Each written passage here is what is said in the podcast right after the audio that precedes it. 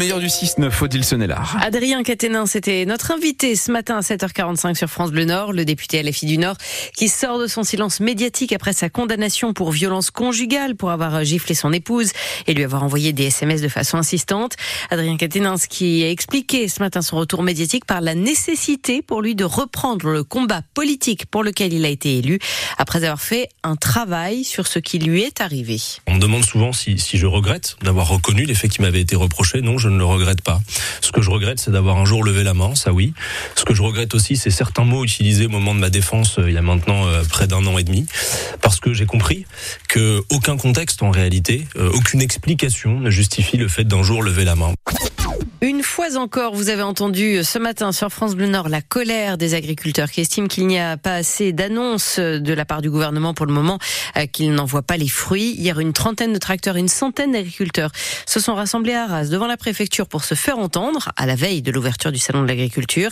À 6h30, nous avons entendu ce matin le patron de la coordination rurale qui appelait à cette manifestation, Patrick Legras, porte-parole donc de la coordination à l'origine de ce rassemblement. Le principal de problème, c'est tout de suite dans l'urgence aider ceux qui en ont besoin pour limiter à la fois les dépôts de bilan et les suicides. C'est bien de dire je vous ai entendu, il y en a d'autres qui l'ont dit, mais après il faut non seulement nous entendre, mais il faut réagir. Et pour l'instant, on n'a pas de réaction. À Saint-Omer, le gendarme du GIGN qui était jugé depuis lundi devant la cour criminelle a été acquitté.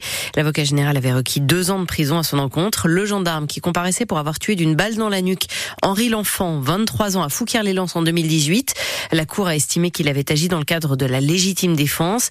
À l'énoncé du verdict, la cinquantaine de proches de la victime qui étaient présentes à l'audience sont allés manifester dans le centre de Saint-Omer, nous racontait ce matin Alice Marot.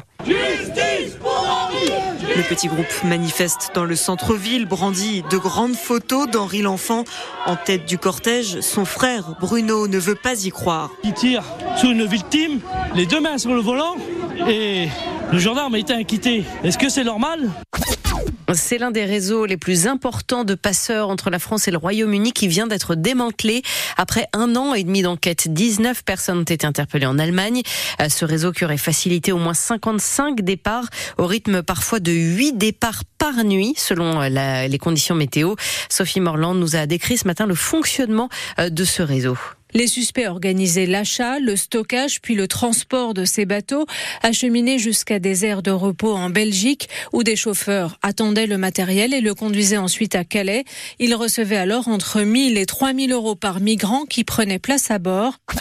Les footballeurs lensois éliminés hier soir de la Ligue Europa, battus 3 buts à 2 après prolongation sur la pelouse des Allemands de Fribourg. Les seniors éliminés au terme d'un scénario fou puisqu'ils dominaient largement, ils menaient 2 à 0 à la pause. Alors la chute en seconde période est d'autant plus dure pour euh, le coach lensois, Franck Hez, mais qui veut voir le positif dans cette expérience. On a grandi, on a pris de l'expérience, euh, on a pris des coups aussi. Et ça fait partie du sport. Aujourd'hui, forcément que la déception, elle, elle, prime. Mais dans quelques jours ou dans quelques semaines, dans peut-être quelques mois, l'expérience de ces huit matchs nous servira à tous. Pour la météo,